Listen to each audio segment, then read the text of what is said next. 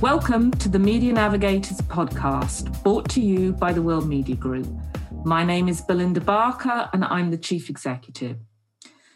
This is going to be a slightly different type of podcast from normal. So, the World Media Group exists to promote the values of journalism to the advertising and marketing industries. But in recent podcasts, we've really been focusing on talking to industry luminaries about kind of thought leadership practices within the industry. But today, we're really going to go back to our roots.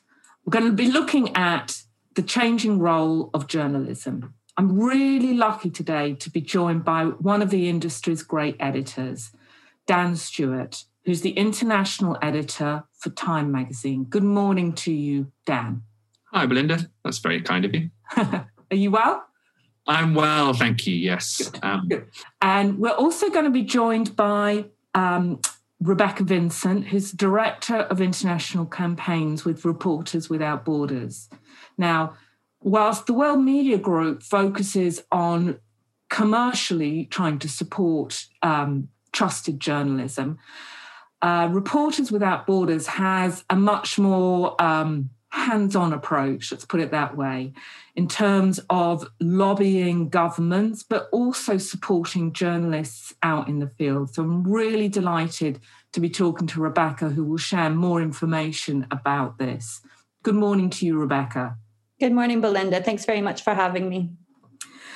Um, so we're talking about kind of the role of, of um, press having changed significantly over the last few years. Um, there's been a lot of talk around fake news, um, and uh, particularly um, through Trump. But to some extent, these criticisms have been around since the beginning of, um, since the very first newspaper was ever printed. And we, particularly in the UK, but in the West, now take journalism for granted. It, it's just here.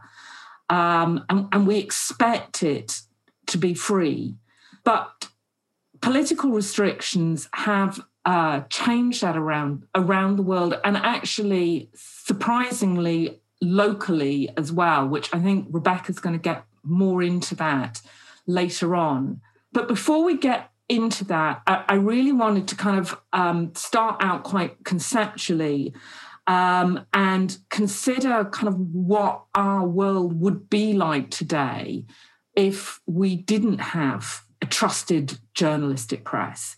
You know, uh, what would ha- have happened in the US elections if they weren't called to account by um, titles like Time, New York Times, the, and the other members of the World Media Group.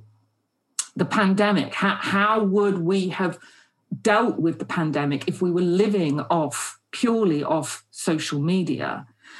Um, so I'd really like to put that to Dan initially. Um, you know, what what is your thoughts? Could you try and paint a picture for you, uh, for us, sorry, about how you think journalism adds and has changed the way we we see things today?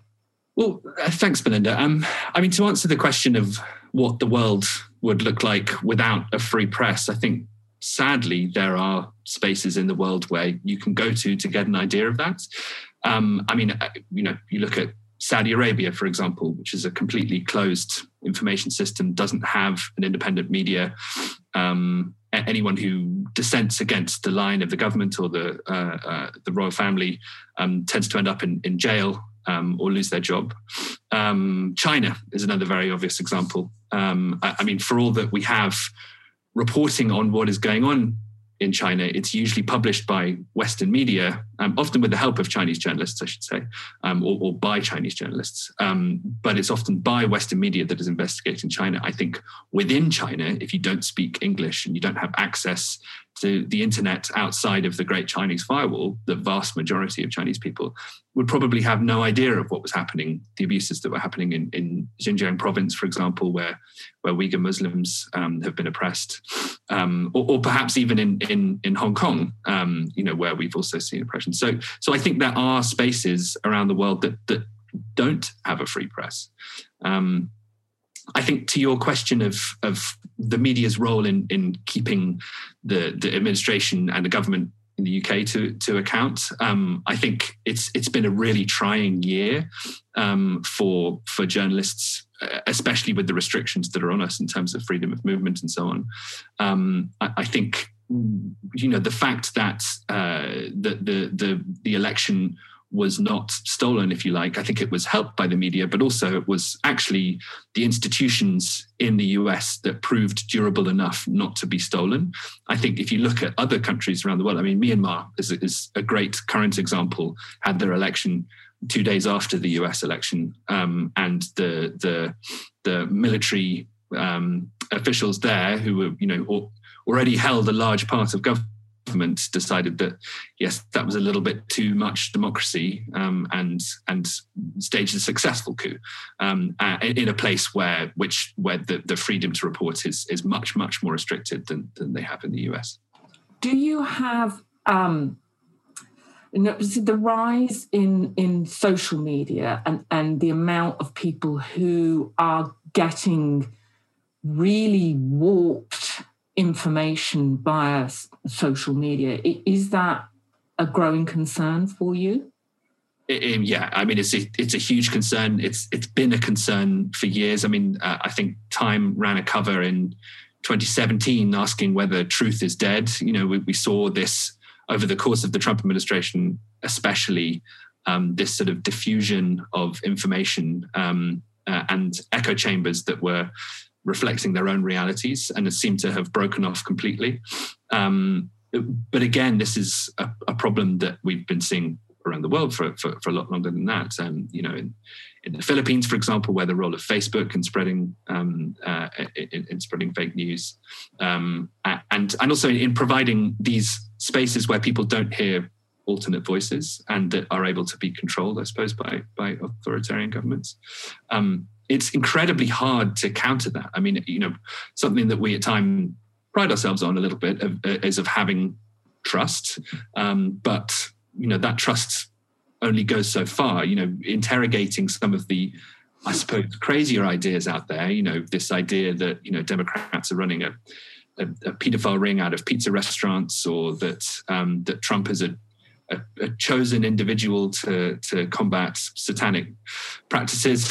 I think it's the QAnon um, theory. You know, countering those takes a, a, sort of I think is a sort of generational task and not something that we can quickly do. It requires educating people um, on on media literacy. And I don't know, Rebecca, if this is something that, that RSF has, has looked into.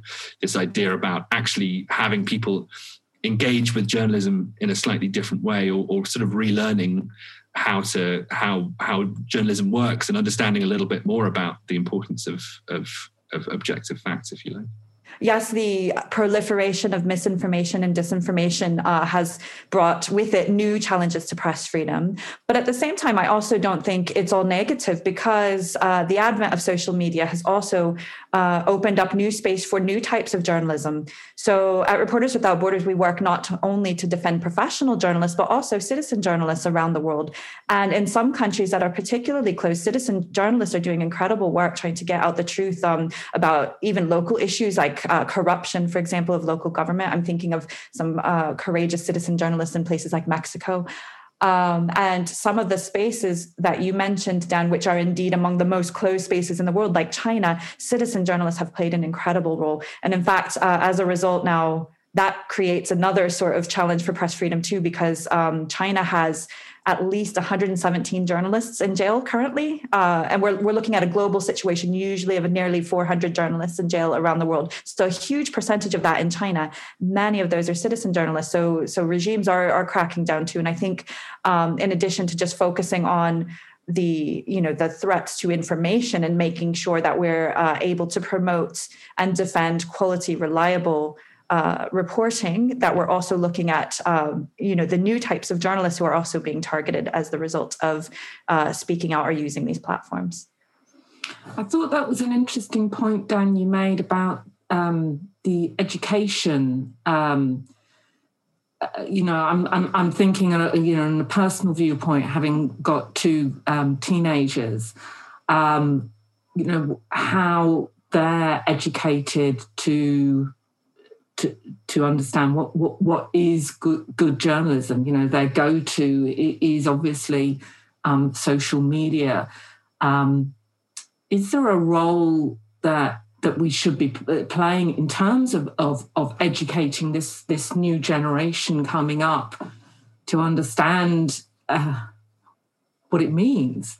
Yeah, I think some governments. I, would need to do a little bit more research on this, having brought it up. But I think some governments in uh, in Scandinavia are beginning to look into government-funded media liter- media literacy programs. I think that's probably more suitable for countries that do have a very active government. I think if if the US government started introducing that, there would be some very dramatic pushback. Um, but I think that the private sector can be doing that as well. Uh, you know, Time has a, a, a, platform for children, Time for Kids, um, publication that a lot of this is is introducing them to journalism for the first time from a very young age. You know, we have kid reporters who report on issues that that children are interested in, but also introducing them to to major news stories and figuring out how to explain the Capitol riots to them in a way that's that's sort of objective. And and I guess um, trying to engage kids at a young age in what what you know the benefits of of discovering more about um, about the world um, you know, so I, yeah, I think it, it's a hard thing to introduce it at a formal level, but I think we can all be, you know, investing more in these kinds of programs. Okay, sorry, I feel like we, we've slightly gone off track here, but I, I uh, we'll, we'll, we'll get back to the meat of, of things. Um, and I really uh, wanted to kind of talk a little bit more about about yeah, where freedom of press is is actually um, declining at the moment. There are some good stories, and we, we will kind of come real back to that at the moment. But when we were chatting earlier, Rebecca in particular um, was citing some some examples where um, freedom of the press is, is significantly declining. Um, and also some slightly worrying issues um, closer to home. Um, I know some the examples I think we were talking about were um, India and uh, Poland and, and Belarus, but I, I, think think there were others. Where, where are the, the, biggest concerns for you? Where where are you having to work hardest at the moment at um, Reporters Without Borders? Well, the alarming truth is that actually press freedom is is declining everywhere. And so when you look at um, a measurement such as our World Press Freedom Index, that's not something that's immediately obvious when you you glance and you can see where countries move each year. But what it doesn't show is actually the whole world is getting worse year by year. Oh, so we can't become good. complacent anywhere. Um, but we do, we do see regional indicators. Um, the Middle East has long been the, the, the region where press freedom is under uh, greatest attack. Europe has long been the region that uh, that has the strongest protections for press freedom. But of course, we're seeing um, a shifting uh, nature of threats, and that means that we can't consider that journalists are fully safe anywhere. So last year, we saw a situation, even despite the pandemic, despite the fact that fewer journalists were out in the field doing their jobs because much of the world was locked down uh, for a good part of the year, we still saw a situation of 50 journalists killed around the world in connection with their work. Um, but an alarming statistic within that is that every year this has steadily increased and it, it increased even more sharply last year. Fewer journalists are being killed in countries that we think of as being at war, countries that are in open conflict, and a greater number of journalists are being killed in countries that are meant to be at peace. So last year, 68% of journalists who were killed were in countries that weren't at war, countries at peace. Um, and of all of the journalists killed last year as well, 84% were deliberately targeted. These are very often investigative journalists that are, uh, you know, working on risky topics such as corruption, uh, organized crime, exposing things that powerful interests want to keep hidden. Um, and so, when individuals are at risk in that way, these crimes against journalists don't know boundaries in that regard. And so all of our governments, even our most established democracies, have to be very aware of these threats and proactively act to protect press freedom.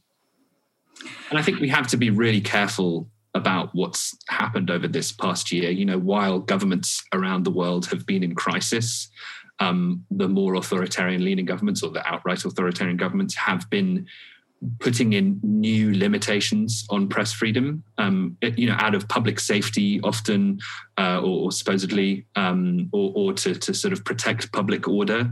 Um, and I think, you know, there is a great risk that some of those changes will just be put into be made permanent afterwards. I mean, you spoke about India, for example, which is a great concern of, of ours at time.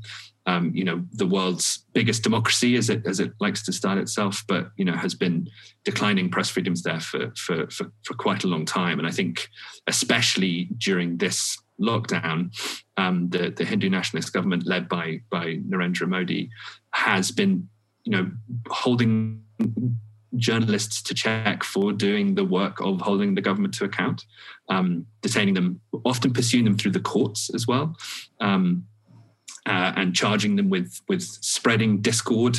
Um, uh, and so the way in which the court system is being used to silence reporting, I think, is is a great concern of ours there. Absolutely. And, and, something that we saw. So during the pandemic, during the height of the pandemic, especially at the beginning, we saw two trends really, which is one, there were a, there was a wave of new sorts of violations of press freedom directly connect, connected to the pandemic. So a targeting by governments of journalists who were trying to get out the truth about what they were seeing in their countries. This was perhaps most noticeable in China. Um, and at Reporters Without Borders, we rang alarm bells. We we have stated that um, had free and independent reporting been allowed on the very early phases of the pandemic, possibly this could have been prevented from escalating into a global crisis. We won't ever know. We've just passed the one year anniversary where uh, seven courageous journalists uh, who were detained in China for reporting on the pandemic are still in jail. They've been in jail for a full year. Um, China's not the only country. We saw measures by others that wanted to suppress accurate reporting. Um, I'm thinking of Iran, where, where the COVID uh, numbers were very high in the early days, and there was a very clear backlash against journalists who were reporting on that. Um, and we saw it in less extreme ways in many other countries. Um, but in addition to those specific sort of um, actions in response to reporting on COVID, we then saw um, states like in- India, as you've mentioned, Dan, we saw many others that took advantage of the world's attention being distracted to either implement new crackdowns or carry out, carry out ongoing crackdowns on press freedom. And many of our governments uh, took even you know less notice than they they would have otherwise. We often argue that that not is not not enough is done on these issues even in the best of times. But certainly when every country is dealing uh, with pressing matters of public health, it's even harder to mobilize them into you know taking action against the worst offenders in the world. I mean, even as a as an ignorant bystander, uh, I was aware at the height of the pandemic that I was just simply not paying attention to other you know massive issues in the Middle East or even even Brexit. You know, it, it actually kind of slipped off top of mind because it, it did feel like the pandemic was everything. Um, Rebecca, I wondered if you could share a little bit more information about um, kind of how uh, you operate, um, what uh, you know, I know that, that that you kind of you you have your political spheres, but also supporting kind of journalists on the ground. Um, so who, you know who you're working with and funding, how how you are funded as an organisation. Sure. Uh, so, Reporters Without Borders, we're known internationally as Reporters Sans Frontières. So, if I say RSF, that's why. Um, we're headquartered in Paris and we have 13 other country offices, including here in London, uh, where I work. Um, and we have a network of correspondents in more than 130 countries around the world. Uh, so they are really our eyes and ears in many places, um, including some of the most at risk places. Um, we work in a range of ways. We, in a way, we're a news service. Um, our researchers are monitoring and putting out alerts on press freedom developments around the world.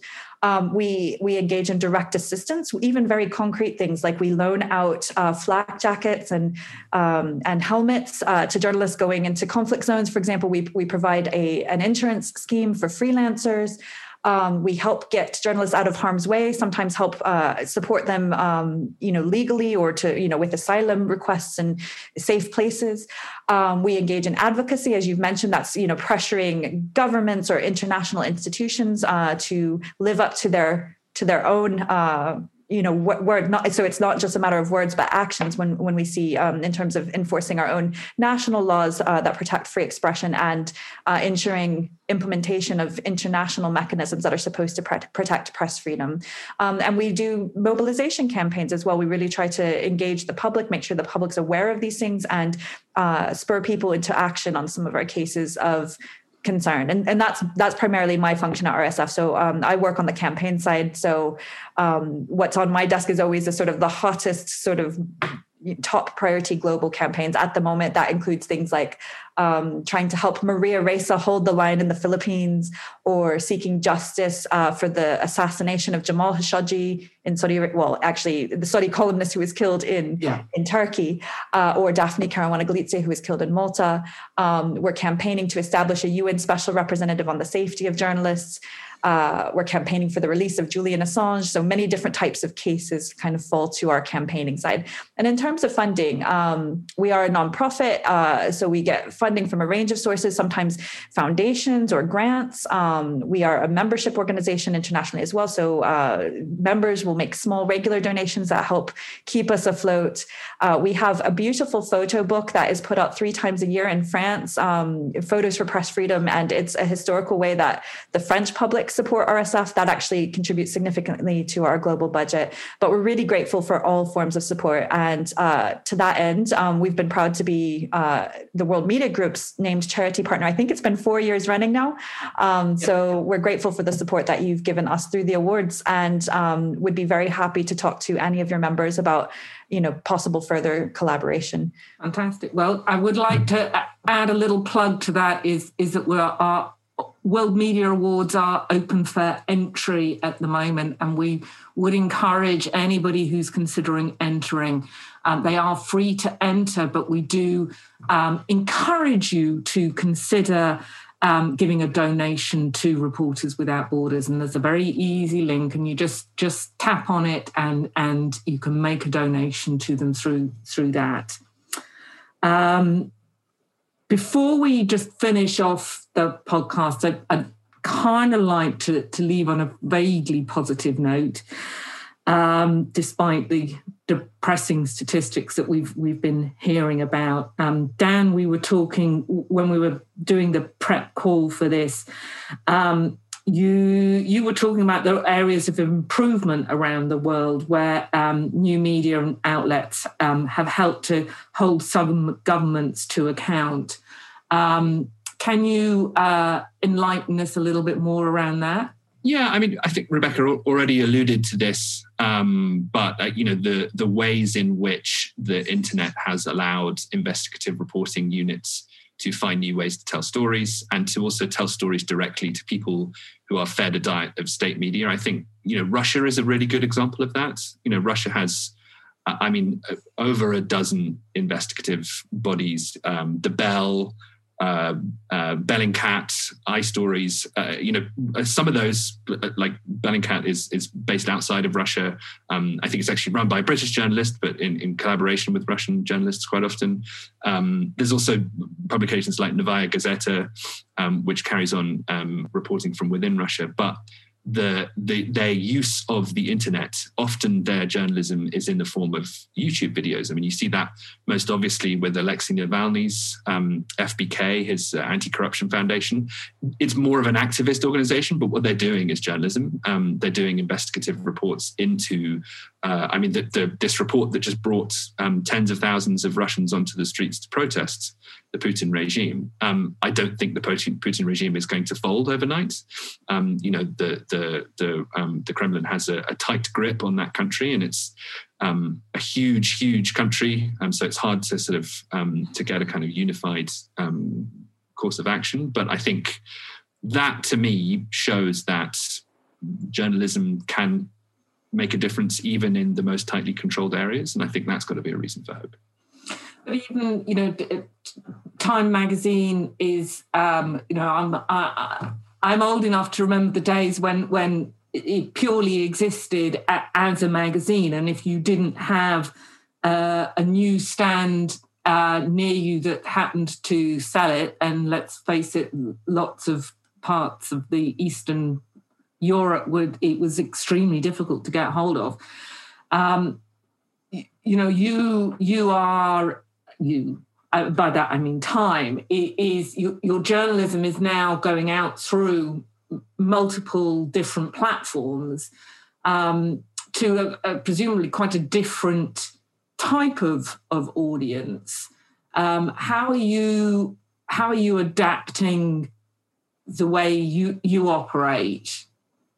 Uh, I mean, yeah, we we clearly from for quite some time have realized that you know in today's world the need for a weekly news magazine where people get their information is is not really relevant anymore. So we have to be much more about a sort of 24/7 operation. Um, we, we increasingly don't see a difference between print and digital, um, and we do a lot of of um, you know our, our, franchises that we've introduced, including um, the Time 100 talks, for example, actually over the pandemic, we've been staging events where we actually talk to people face to face. And yeah, I think engaging with with younger audiences, especially that way, who might not consider buying a, a print magazine. Um, I will say, a, uh, you know, a large part of what we do and how it's sort of relevant to, to this conversation is is you know we have probably one of the more trusted and well known brands out there, um, and we have an ability to uh, to bring people onto our platform, if you like. And I think that's what we're increasingly trying to do to to give prominence to people like. Um, I mean, the people that we made Person of the Year in, in 2018, right? The Maria Ressa, Jamal Khashoggi, um, uh, the, the Capital Newsroom, and the two Reuters journalists um, who are imprisoned in, in Myanmar. Um, you know, I think we have we we recognise that we have an ability to bring people like that to greater prominence. Um, and we're, we're trying to do that as, as best as we can on all of the platforms that we use. And when journalists do that, it's hugely important to us. So I have to say, those time, uh, you know, person of the year covers that were all related to journalism really helped us from a campaigning perspective um, because it cut through in a mainstream way.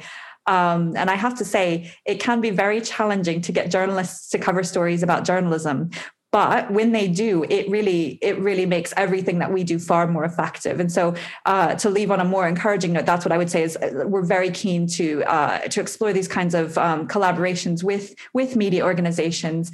Uh, we're very happy to oh, to provide information and to help um, you know, to any extent that we can um, to to get a bit more coverage of these stories to show the human impact behind them. Because this is not just figures you know we look at the situation 400 journalists in jail around the world but there's so many human stories within them and anything that that the media can do including your partners uh, to really shed light on that helps our press freedom work tremendously. Well that's amazing. I don't know and i will um, convey that um, after this to the to the other members of of the world media group. Um, there is no quick and easy fix to this one, but um, we will continue to promote wherever we can. So I'd really like to thank you both. Thank you, Dan and Rebecca, for joining us today. And um, let's carry on this conversation and make it, uh, hope to help to make it a safer place. The World Media Group is an alliance of leading international media organisations that connects brands with highly engaged, influential audiences in the context of trusted and renowned journalism. I'm delighted to have as members The Atlantic, BBC News Global, Bloomberg Media, Business Insider, The Economist, Forbes, Fortune, Financial Times, National Geographic, New York Times, Reuters, Time Magazine, The Wall Street Journal, and The Washington Post. It is a great honour to work with all of them. Thank you.